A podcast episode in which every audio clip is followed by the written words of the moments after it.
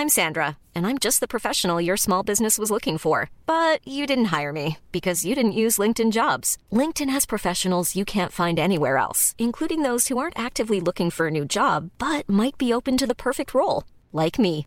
In a given month, over 70% of LinkedIn users don't visit other leading job sites. So if you're not looking on LinkedIn, you'll miss out on great candidates like Sandra. Start hiring professionals like a professional. Post your free job on linkedin.com/people today.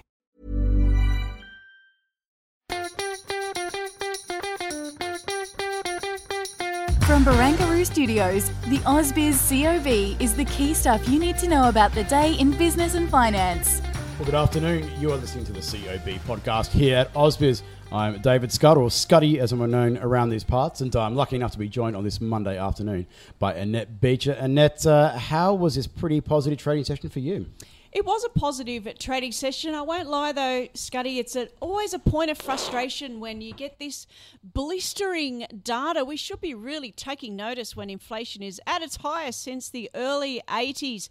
But, you know, it was as expected. Risk on, just keep buying. That's the tone today. Yeah, Grant Wilson from Exante Data towards the end of the program today, I had a chat with him, and uh, he said that uh, maybe it's just like literally the exhaustion factor over the course of this year that we've had so much stuff to go and digest that people are kind of like, well, almost immune to bad news at the moment because, uh, look, it was in line with expectations. We know that, uh, so there wasn't that sticker shock of having like a seven handle, no, albeit 6.8 is still pretty damn high in the scheme of things, which makes the obvious point, well, how do we feel about the Federal Reserve? Because if it's priced in faster tapering, uh, no two or three rate hikes this year, does that mean that meeting comes and goes and uh, it's all okay?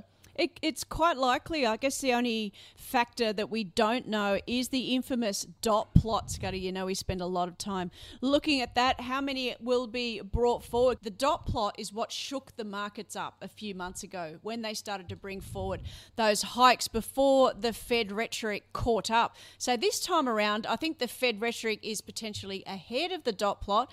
But having said that, we're going to be here analysing it. And yes, taper won't finish in June. It might be March instead and then let the tightening begin. I think the first one is now July 22. Priced yeah, it's uh, it seems to be getting more and more urgent the aggressive nature. I went and wrote on Twitter on the weekend that no, they could probably have the time again. They would have gone and finished the QE program earlier, or potentially like try and go and wind it up much more fast than what I know is being speculated at the moment. But of course, the optics of that, the messaging, would uh, probably go and cause a few. And uh, we know how important optics are, Well, Scuddy. We know. So, uh, yeah, I've written about uh, the Fed uh, in relation to that inflation uh, print that we saw last Friday as my view today. And just uh, it does scream to me that uh, no, it really looks like it's much more tilting to risk the hawkish side of the equation now uh, when it comes to those forecasts. The, uh, the Fed is almost emboldened. Uh, and there's a big reason to think that uh, this uh, cost pressures we're seeing, particularly in the underlying measures, will continue for some time. The labour market, despite what's I know the speculation about what's going on there, just looks like it is so tight they cannot get staff. And I'm sorry, if you can't get staff at some point, it's going to lead to a big wage breakout. Yeah, either that or suddenly we get a productivity boom because you have to work the staff you have. And as we've been saying for quite some time 10, 15 years since we had wages and inflation anywhere near zero, and now we might finally get a productivity boom. So, all these things that haven't happened for quite some time could all suddenly happen in 2022. But other than that, Scuddy, no macro from me today. It was more about a smattering of corporate news, but even that's thinning out now. There was, but look, there is a lot of optimism going on about China at the moment. Let's uh, let's not beat around the bush. Uh, no, it's had a bit of a rough ride compared to other markets and other economies over the course of this year. But it looks like the uh, authorities are getting a little bit concerned. They're starting to go and stimulate. Again, we saw that triple R cut. There's lots of talk about. No, there'll be further RRR cuts and maybe even reductions to the MLF and all the other policy tools that they've got at the moment. But that's certainly having an impact in commodity markets. You had a great chat today with Peter O'Connor from Shaw and Partners, I believe. Yeah, we sure did. He's always good value, and he basically gave us three stocks to buy, but for very, very different reasons. South 32, of course, being anything but iron ore, which is basically what he said. So he loves South 32. Uh, BHP, I thought was interesting. It was a technical trade. There's a few shorts out there to be wound back, and of course, there's a unification on the ASX as well. So he didn't say buy BHP because he's optimistic China and iron ore. He said it was a technical bounce. And then I know you don't like this subject, Scuddy, but he thinks goldies are screaming cheap, and his top tip was evolution. Evolution Mining. Well, I've been known to be wrong before and have been wrong very many times. Uh, so yeah, not to say my view on gold is you know it's a long-standing one is that uh, real real yields uh, unless they're going to go and plunge to record territory, it's going to be difficult for the gold price to go and rally too far. Uh, look, we had a, a, day of stock pickers out there at the moment. You mentioned there's lots of corporate news out there at this stage, but yeah, we had a, a good chat as well uh, with Mark Whitaker from Investors Mutual. No, he had four, not three, four oh. stocks to go and make all your Christmases come at once. Oh, so what was what? Just give us a sneak peek. What's one? Uh, I can say that uh, one is a pathology company ah, uh, that okay. know, will benefit from increased COVID testing, which I can vouch having to go and travel interstate uh, quite frequently is going to be a very big money winner for some time to come unless policymakers go and change their ways. Uh, we also had a great chat with uh, Nathan Nathan Bell, I should say, and InvestSmart. So he's, uh, I was talking about a competition that he was having with some other, yeah. uh, know, um, brokers, just within, colleagues, with, yeah, yeah, within his uh, within his organisation, and uh, he's ranked second out of the two at the moment, out of the three, I should say. Uh, so he's got a couple of names out there that he reckons could go and outperform in the near term and next year. So well worth your listen. Oh, the the short answer is there, Gaurav who is a regular here on Ausbiz. Ausbiz, he's up 114%, and poor old Nathan's only up 45. So he's got some ground to cover, and he's picked three stocks, so he's hoping to catch up with uh, Gaurav Sodhi in due course.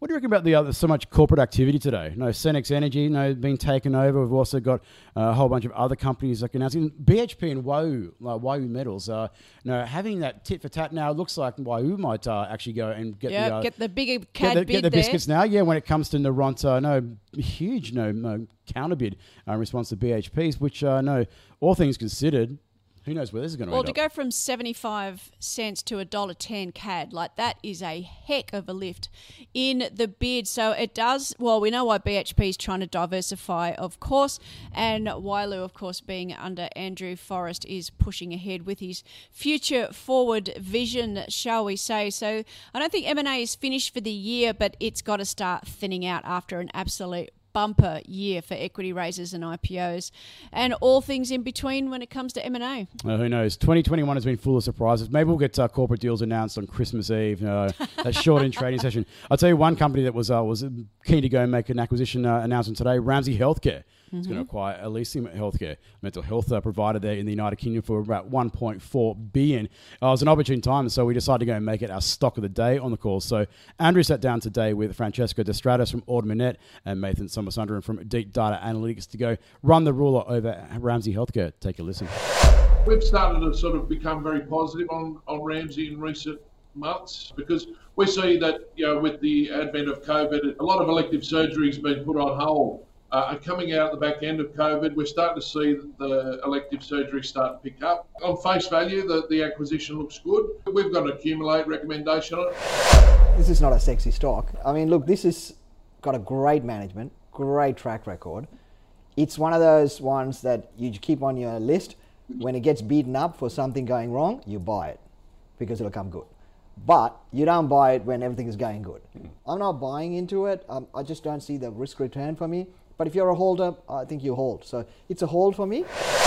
And there we have it, a hold from both gentlemen. So they both like the stock, but probably make it a buy. They'd rather go and uh, know, get it at cheaper levels. It's already in the portfolio, so yep. so yeah. it's in, stays in with mark, two mark ticks. to market. Yes, that is correct. Uh, look, we talked about the Fed.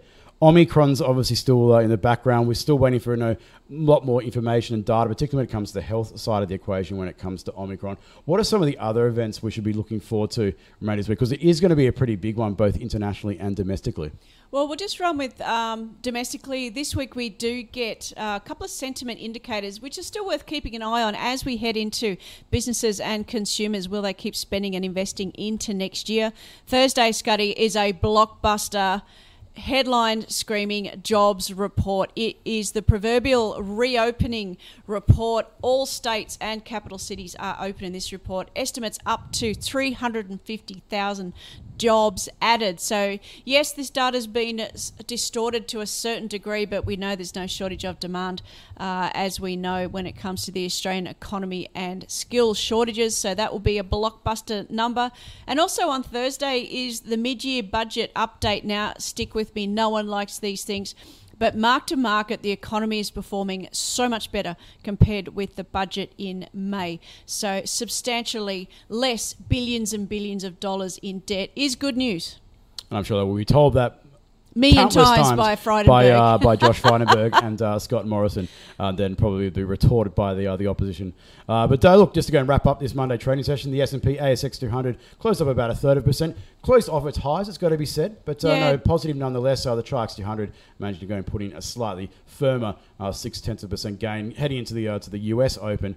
Uh, we've got more gains anticipated. Of course, the S and P 500 closing at fresh record highs on Friday, despite that really hot inflation print. So it looks like for the time being, it's onwards and upwards. This Santa Claus rally uh, could be just getting going. We could, and of course, we're keeping an eye on those volumes. They are already thinning out as people enjoy being out and about as well. So hopefully, you guys are also out and about. We will be here, bright-eyed and bushy-tailed, at eight thirty tomorrow morning. We'll see you then. Thanks for joining us.